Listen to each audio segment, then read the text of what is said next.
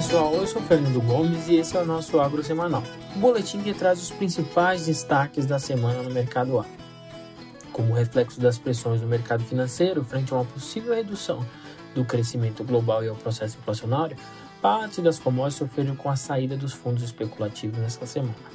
Para a soja, nessa quinta-feira os contratos de julho fecharam com baixa expressiva, a 15 dólares, 9 por bushel, queda de 6,4% quando comparado com a última sexta-feira. O óleo de soja também apresentou queda significativa devido à pressão no mercado global de óleos vegetais, além da queda nos preços do petróleo.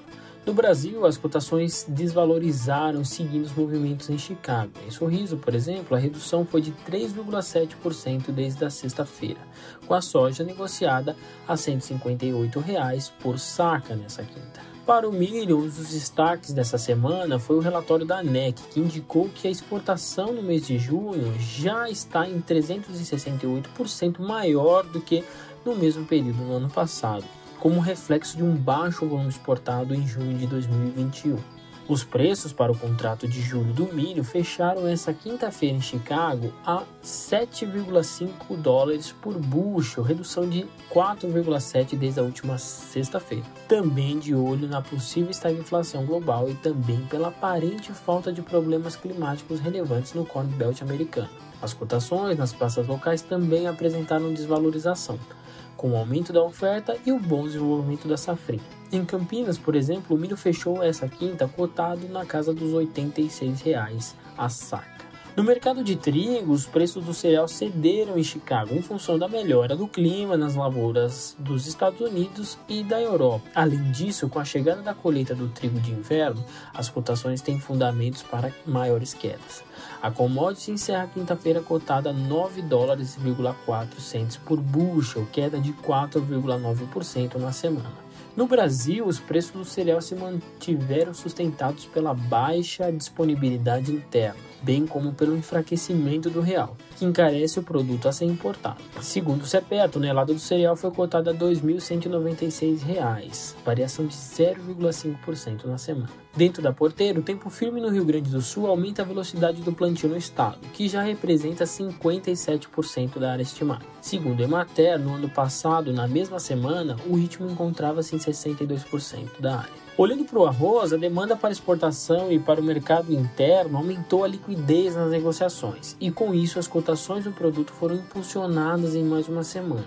Segundo o indicador do CPEA, a cotação do arroz em casca no Rio Grande do Sul encerrou a quinta-feira cotada a R$ 73,00 a saca, alta de 1% na semana. Já olhando no setor sucroenergético, as notícias ainda giram ao redor das indefinições das tarifas nos combustíveis previstas na PLP PEX, aguardando aprovações. Em Paulínia, os preços do hidratado tiveram uma leve recuperação com a volta das negociações após o último feriado para recomposição de estoques, fechando nesta quinta-feira em R$ 3,13 por litro sem impostos, alta de 0,4% comparado com a última sexta-feira. Já no mercado de açúcar em Nova York, continua acompanhando os movimentos de valorização do dólar, queda das cotações do petróleo. E nessa quinta encerrou a tela de julho 22 em 18 dólares e 38 centes por libra peso queda de 1,2% em relação à última sexta.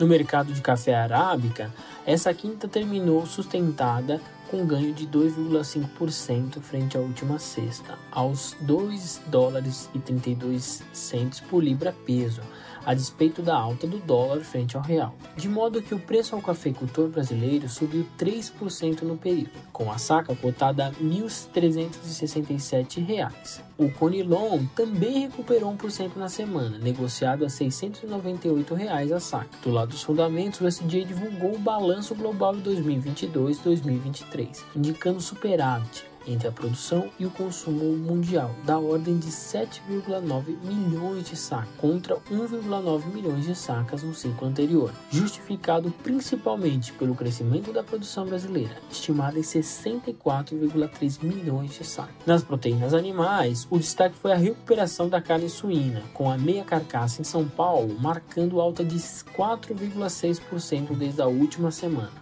de volta aos R$ 10 por quilo, o que é o maior volume desde o início de dezembro, enquanto o animal fechou a quinta nos R$ 7,17 por quilo, também o maior valor do ano sendo agora o desafio sustentar esses patamares. A semana também foi de reação no frango resfriado, com elevação de 7,4% após algumas semanas em acomodação. Para fechar, no mercado do boi gordo, Apesar da estabilidade do indicador CPEA, que reflete o estado de São Paulo, na casa dos 322 reais por arroba, o animal apresentou ganhos em vários estados, caso de Minas, Goiás, Tocantins e Pará com indicações de enxugamento da oferta e escalas de abate encurtando, o que leva os frigoríficos a melhorarem as ofertas aos pecuaristas. Bom, pessoal, por hoje é isso. Bom final de semana a todos e até a próxima sexta.